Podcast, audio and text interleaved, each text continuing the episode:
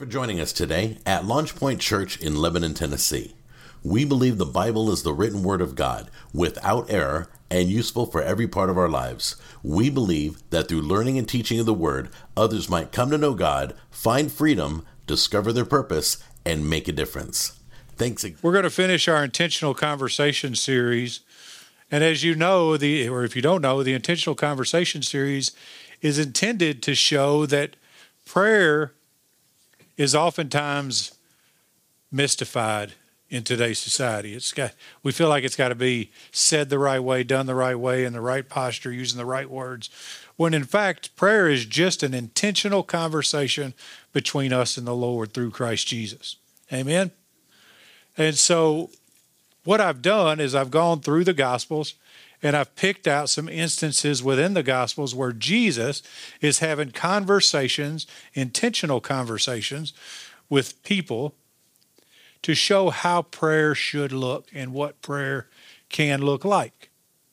Uh, because I'm firmly convinced Jesus being completely God and completely human, when they were talking to Jesus, they were talking to God. Therefore, by definition, they were praying to God. Amen? So, with that in mind, we're going to finish that series. We started um, with the framework of prayer through the Lord's Prayer. I divided that into two lessons. One that was started with uh, glorifying God, the necessity of glorifying God. Why we glorify God? Because He is the reason through Christ Jesus that we have relationship with Him in the first place. That was provoked by Him. That it's our heart's desire should be to do the will of God so that others on earth might know, so that the kingdom of heaven might exist here on earth in the spaces that we're in. And then we moved to the second half of the Lord's Prayer, which is the petition. What we need from God and how to elaborate on those needs based on our personal circumstances. Last week, as most would suspect, we talked about the prayer of thankfulness from the Luke 17, the 10 virgins, 10 virgins, the 10 lepers. 10 lepers were healed, they all left. One leper returned to give thanks. And in thankfulness, that leper moved from healing to wholeness. It's not that those other nine weren't also healed, they were healed. But the one that returned was made whole, which is the same word used for salvation. That is wholeness in spirit, mind, and body. And so when we're thankful, that doesn't save us, but it proves that God has done a work in us. Amen? So we talked about all that. This week, I want to talk about something different. I want to talk about what I think is the most important prayer we could pray. And that's the prayer of repentance. Uh, and I've titled this sermon, if you want to write it down, if you're a note taker, Restoring Hearts. Because God desires to restore hearts. Uh, before I do that, let me give you a little illustration. My wife and I really enjoy watching fixer up shows. Y'all ever watch any fixer up shows on TV where they take an old house and fix it up? There's two particular we like Chip and Joanna Gaines, although we like them less than Ben and Erin Napier, who are our favorite. I like we like Ben and Erin because Ben is the big muscly guy that does what he's told to do, and his wife's the the person with the vision who tells him what to do. And quite honestly, that's the same in most all of our houses. Amen. And so we see that play out in our own life. I mean, not so much in my house because I, I run my house, but because most of y'all kind of, I'm gonna I'm gonna move on. You get the idea.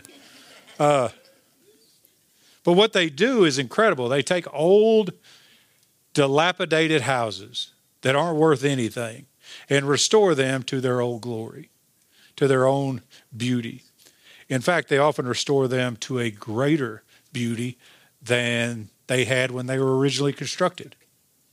They take these old houses that should, in some cases, be torn down, that deserve destruction, and they build them. into a beautiful condition. So much so that when they give it back to the homeowner, the homeowner's often amazed. You'll see in a lot of times when the great reveal happens, the the homeowner starts crying and weeping because they had moved so far beyond their own vision or expectation that they don't know what to do with the space they're now in. And I think that's beautiful. Here's what I here's why I think that's beautiful. Because like these couples, God's in the restoration business too.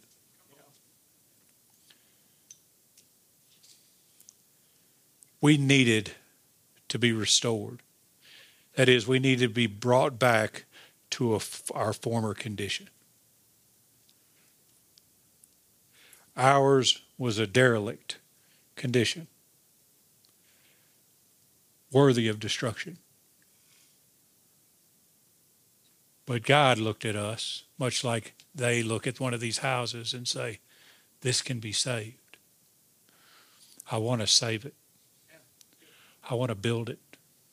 I want to make it everything it could be. Not just restore it to its original glory, but perhaps a greater glory. And then to glory, to glory, and then to glory. This is the God that we serve. But none of us deserved it all of us have sinned according to Romans 3:23 according to Romans 5:12 it says therefore just as though one man through one man sin entered the world and death through through sin and so death spread to all men because all sinned one man started sin which created death sin continued bringing death to all of us because all of us sinned but God.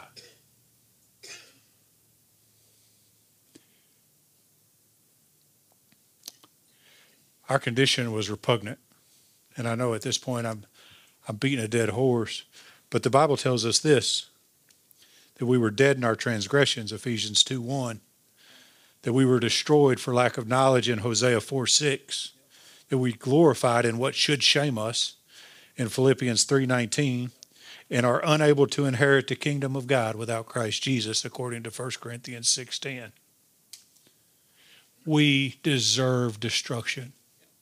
Well, Pastor Jim, normally your introductions aren't near as heavy as this, but let me tell you, they need to be heavy because I told you my intent is to tell you about restoration, specifically repentance.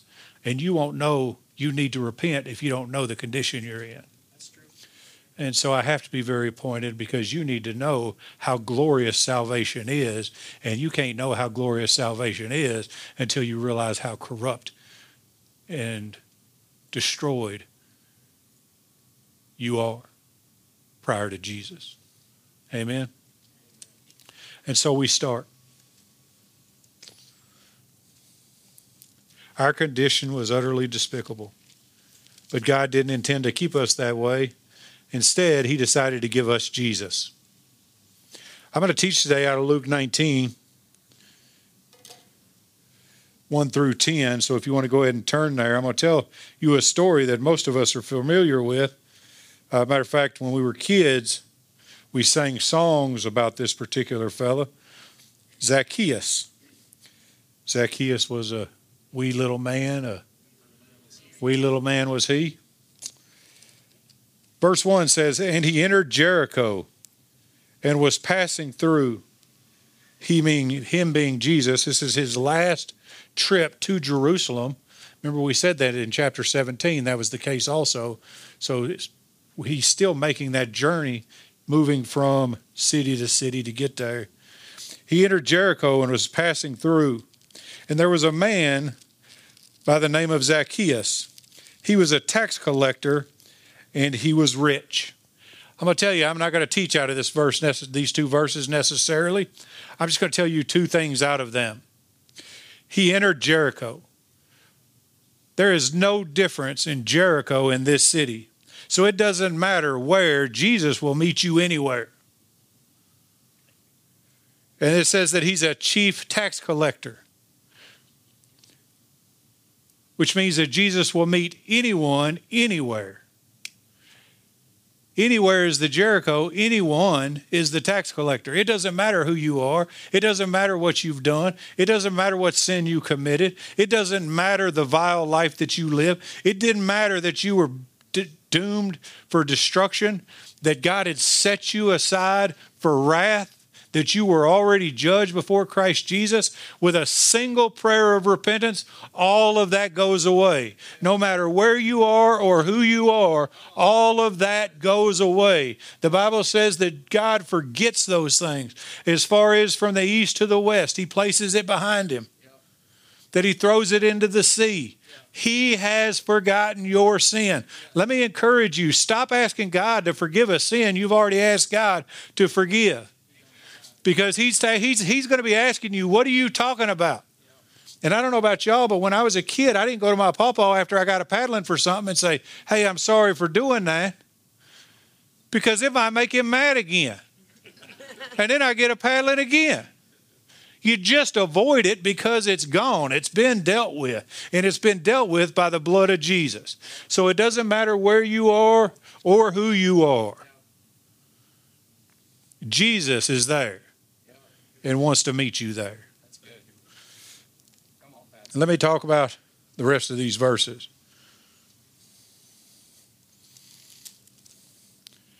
Zacchaeus was trying to see who Jesus was and was, and was unable because of the crowd, for he was small in stature. So he ran on ahead and climbed up into a sycamore tree in order to see him, for he was about to pass through that way. When Jesus came to the place, he looked up and said to him, Zacchaeus, Hurry and come down, for today I must. Everybody say must. That's important. Stay at your house. And for and he hurried and came down and received him gladly. When they saw it, they all began to grumble, saying, He is gone to the, be the guest of a man who is a sinner. I'm not teaching on this particular verse either, but listen to me. Who are they mad at? They're mad at Jesus. Why are they mad at Jesus? Jesus didn't do anything but walk through town. Zacchaeus is the chief tax collector. He's the one that should be garnering their ire, their frustration, their anger. Why do I tell you that? Because when you accept Jesus, when you listen to the voice of Jesus in a crowd of people who aren't hearing the voice of Jesus, they're going to condemn you. They're going to try to press you out. They're going to be mad at you. But it doesn't matter if they're mad at you because you are with Jesus. And so focus on who you're with, not who you're around. In verse 8, Zacchaeus stopped and said to the Lord, Behold, Lord, half of my possessions. Oh, I'm sorry, I, I went ahead. No, they were, that's right. Zacchaeus stopped and said to the Lord, Behold, Lord, half of my possessions I will give to the poor. And if I have defrauded anyone of anything, I will give back four times as much. And Jesus said to him, Today salvation has come to this house, because he too is a son of Abraham. For the Son of Man has come to seek and to save that which was lost. Amen. I got three very small, short points to make today. The first one is Zacchaeus had a need.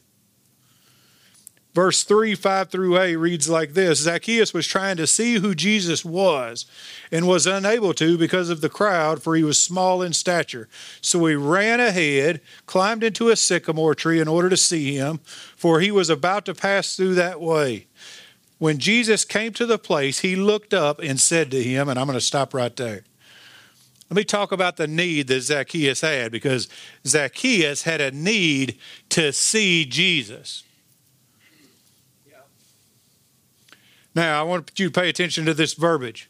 How many times have I told you, for those of you that have been here any amount of time, pay attention to the small word, pay attention to the comma, read your Bible slowly so that you might actually understand it. Never read your Bible as a matter of habit or tradition.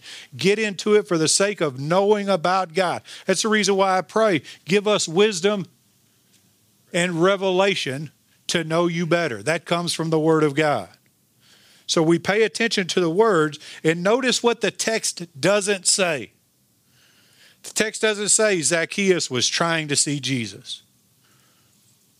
What does the text say?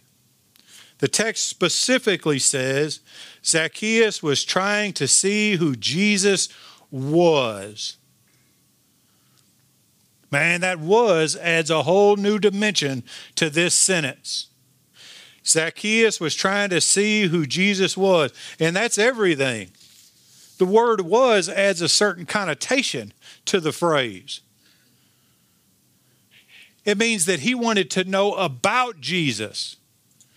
He didn't say he wanted to see Jesus. He, did, he wanted to know who Jesus was. How many of us truly want to see who Jesus is instead of just seeing Jesus? It, one of the things that's always frustrated me since we planted the church, I heard a guy say one time we were leaving Cornerstone. He goes, "Man, you need to go to G- you need to go to Lebanon. You need to make Jesus famous." That's all. Jesus was famous before I got to Lebanon. Jesus was famous before I got to Cornerstone. Jesus was famous before the day I got born. Jesus has always been famous. I don't need to make Jesus famous. People that try to make Jesus famous just want to see Jesus. Maybe get his autograph or something, because that's what you do with famous people. What we need to do is make Jesus known so that we could show people who he is. That's what Zacchaeus wanted. Zacchaeus wanted to know who Jesus was. He was intimately desiring, desperately needing to see him so that he could see who he was. He had questions, I'm sure. Are the rumors that I'm hearing true? Because by this time he would have had a reputation. This is towards the end of his ministry. He's already healed a bunch of folks. It's a kind of an agrarian community, which is a, a farmer's community. And you know, if you know anything about small towns, you know word travels fast. So he, Jesus had a reputation. He wanted to know, is that reputation true? Is, because of that reputation, is he the Messiah that people are saying that he is? And what can he do for me? These are questions we should be asking each other. Amen? Asking ourselves. Do I want to know who Jesus is, or do I just want to see Jesus? Because when you show up to church and don't serve, you just want to see Jesus. When you go to church, when you, when you get saved and you don't commit yourself fully to the work of the Lord, that is fellowship, reading the Bible, and praying, what you're saying is, I just want to see Jesus. I don't want to know who Jesus is. There's a big responsibility in the is. Amen? Amen. And it's time we take responsibility for it. And so he had this need. He recognized this need in himself. I'm not even sure he knew why he had this need, except that probably, likely, as with all of us, the Holy Spirit provoked him to this need. But here we go. You can't have a need that matters and not take action. You guys ever had an overwhelming need and then just sat and thought, eh, I'm not going to worry about that? A desperate need, and I think, ah, I'm not going to take action against that. No, if it's a bad enough need, if it's a big enough need, if it's significant enough, you're going to chase after that need until you acquire that thing which you need. And so this is what we read that his need provoked his action. It says, he was unable to see because of the crowd, for he was small in stature.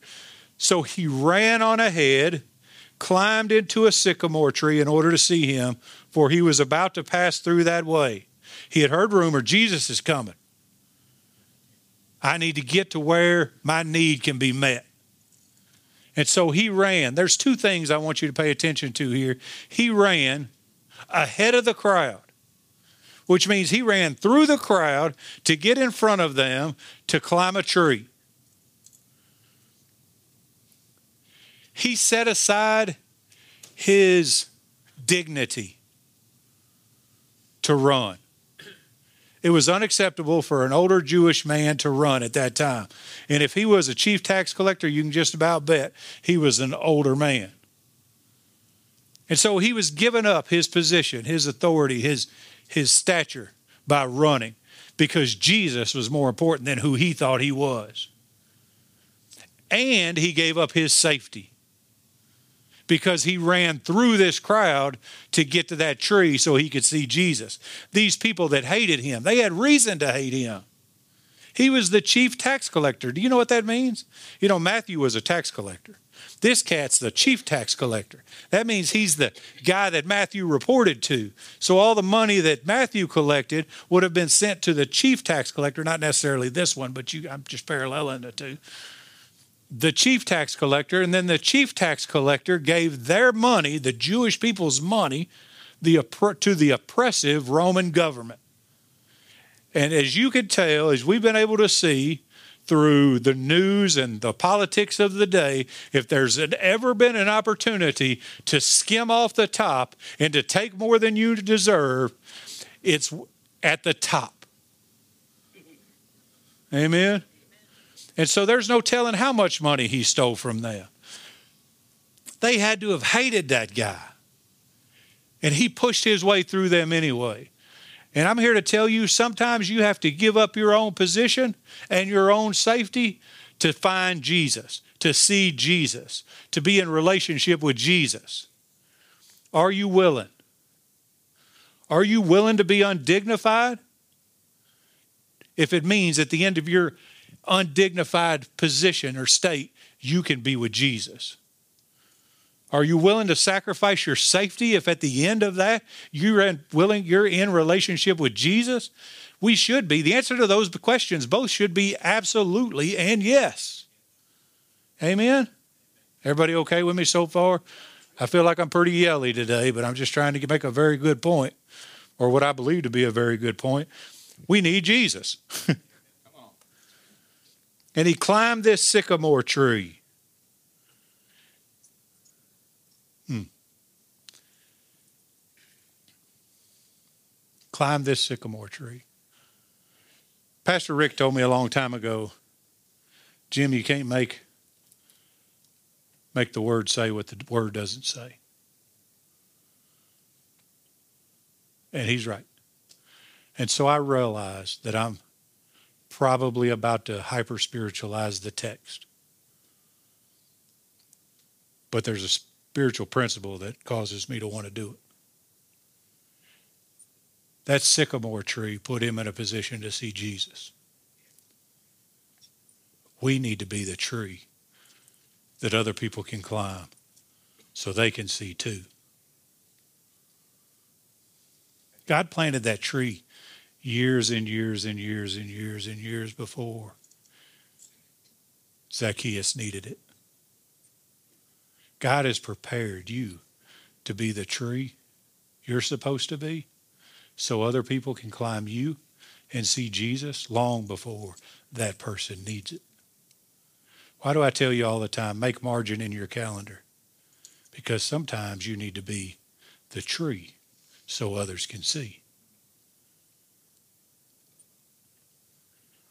Our responsibility is to tell others about Jesus. This is our number one responsibility. This is the reason I'm convinced we're still here. If you're saved, it's the reason you're still here. Because heaven is a better future for you. Did you know that? So, as I've said a thousand times, probably say a thousand times again, if the only thing God ever had for you was your own salvation, if that was as good as it was ever going to get on earth, he would have killed you when he saved you. But that's not why he left you here. He left you here to tell other people so that all may come to a knowing understanding of who Jesus is. Sometimes we have to be the tree. Because how will they know unless someone tells them? And that's tough sometimes. We have to give up our position. We have to potentially put ourselves in a position to, to that our safety is compromised. But that's okay as long as they move from I want to see Jesus to I need to know who Jesus is, then we've completed our mission. Amen? All right. Number two, because he had a need, he had a conversation. 5b through 8 reads like this Zacchaeus, this is Jesus, hurry and come down, for today I must stay at your house. And he hurried and came down and received him gladly. When they saw it, they began to grumble, saying, He is gone to be the guest of a man who is a sinner. Look at Jesus. Zacchaeus stopped and said to the Lord, Lord, half of my possessions I give to the poor. And if I have defrauded anyone of anything, I will give back four times as much. Let's talk about this conversation. First off, let me talk about who, who initiated this conversation. Was it Zacchaeus? It was Jesus. Jesus, by the power of the Holy Spirit, initiates every salvation redemptive conversation. Jesus instigated this conversation. And there's two things in this first verse that we need to pay attention to, or there's probably more than that, but is the two that I'm going to pay attention to. It says, Zacchaeus, hurry and come down, for today I must stay at your house. Why did he call him Zacchaeus? Did Zacchaeus write him a letter and then put a picture of himself in it and say, hey, I'm going to meet you in Jericho. I'll be in this sycamore tree wearing this brown tunic with this purple tie. You'll, you'll know me when you see me. Did he do that? No. How did he know to call him Zacchaeus? Because God knows everyone.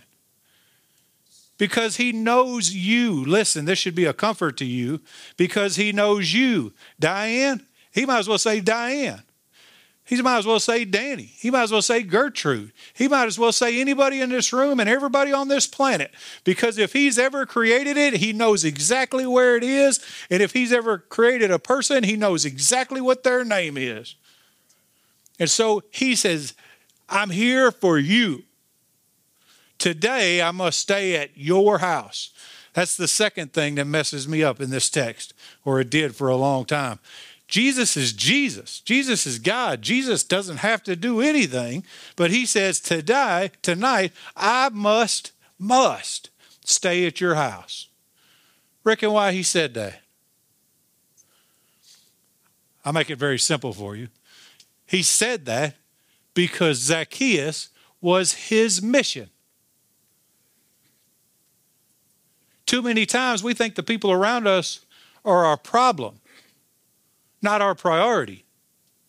But the people around us are our priority. It doesn't matter what they do, it doesn't matter what they act like, it doesn't matter who they are, it doesn't matter any of those things. If God has placed them in our path to tell them the gospel and provokes us to do it, they are our mission. We must stay with them. So, why did Jesus say it? Because it's his mission to say it. What is his mission? His mission is proven in John 6:38. For I have come down from heaven not to do my own will, but to do the will of him who sent me. He had to because he had to do the will of the Father. And the will of the Father is that all men come to know who he is. That's why he must. That's why we must. Did y'all know if this Bible doesn't apply to you, there's no sense in reading it? It applies to you. There's an application, there's challenge to you in this text. Be the tree, make the stop, remember their name, love people like Jesus loved people. And in his response, in Zacchaeus' response, he proved that his heart had been restored. Listen to this. This blows my mind. Jesus didn't have some great big theological debate with Zacchaeus. He just said, Come down from there. I want to spend time with you. And Zacchaeus says, Zacchaeus stopped and said to the Lord, Behold, Lord, half of my possessions I will give to the poor. And if I have defrauded anyone of anything, I will give back four times as much. Did y'all catch that? You think there's a heart change? You think that boy's turned away from his old self and towards Jesus? Absolutely, he has. Because not only is he willing to give back that which he took four times, when the law required three times. So he was willing to even go above and beyond because that's who people that's what people do who have tasted the grace of God.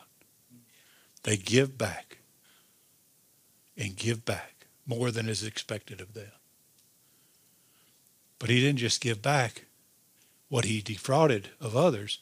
It says he gave half of his things. There's an and in there. I will give half of my possessions away to the poor. And if I've defrauded anyone, I will give them back four times.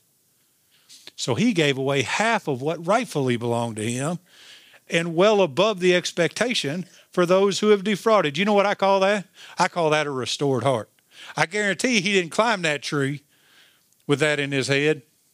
Just like in my own salvation story, I didn't plan on giving my life to Jesus when I climbed into the seventh tier at Cornerstone Church on the far right hand side. I was there because my wife challenged me to go where she wouldn't date me. But you know what? When the Holy Spirit dealt with me, when I realized who Jesus was, not that I just had a desire to see Jesus, my whole life changed. And yours can too. But there will always be fruit from that declaration. And this is a statement of Zacchaeus' fruit.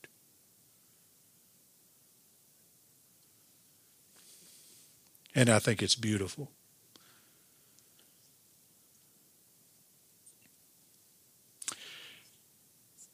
And then finally, Zacchaeus. Jesus declares the outcome. 9 and 10. And Jesus said to him, Today salvation has come to this house, because he too is a son of Abraham. For the Son of Man has come to seek and to save that which was lost.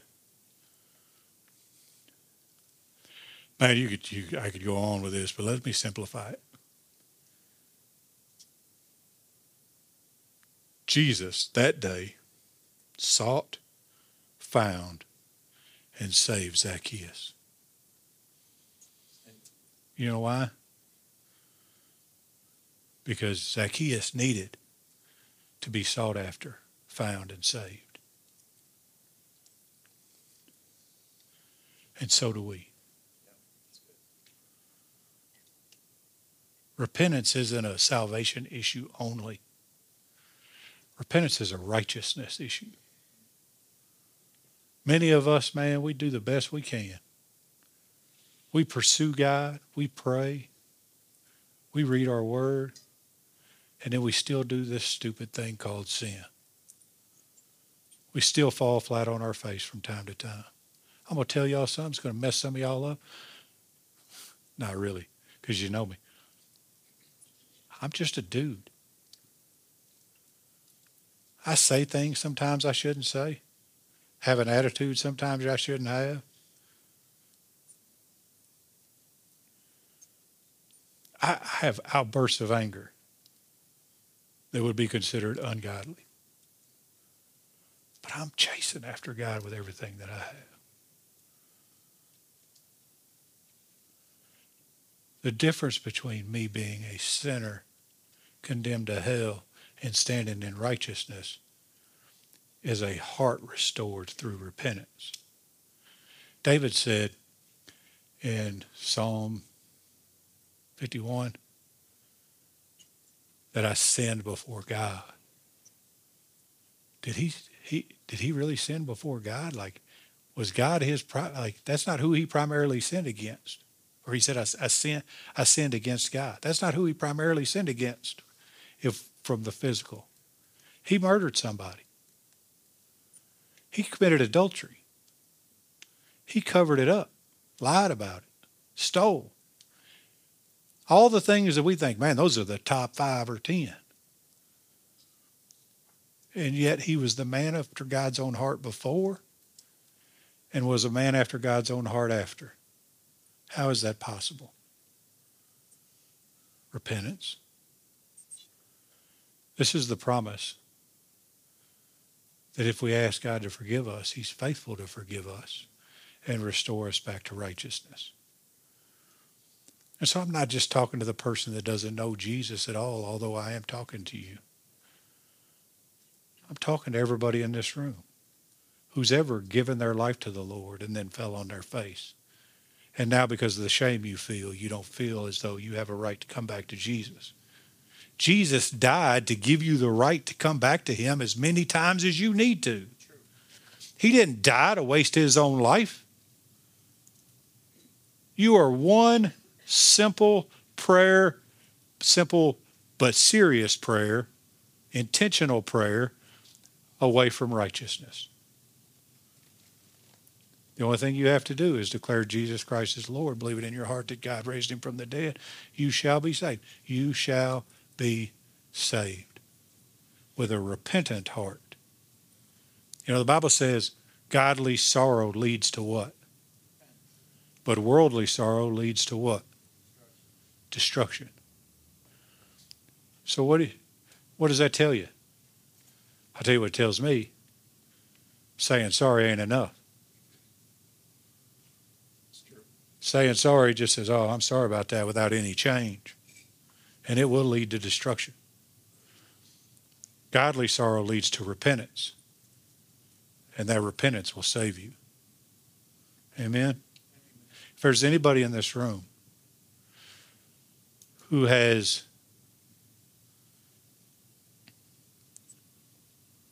or not who has, who needs to repent for something that they've done, who needs to wipe the slate clean. Because when we do that, God says He's faithful to forget. Today's the day. You don't be ashamed of it. You be grateful for it. You offer thanksgiving for it because He didn't have to. You're not going to be judged because you're our family and we celebrate you. Amen. So if there's anybody in this room, and I know it's a challenge, but let it be a challenge to you because sometimes a challenge seals us. I want you to stand up and come up here just so I can pray for you or pray with you. I can't pray for you, but so I can pray with you. If there's anybody that needs to come forward, would you please come forward so I can pray for you?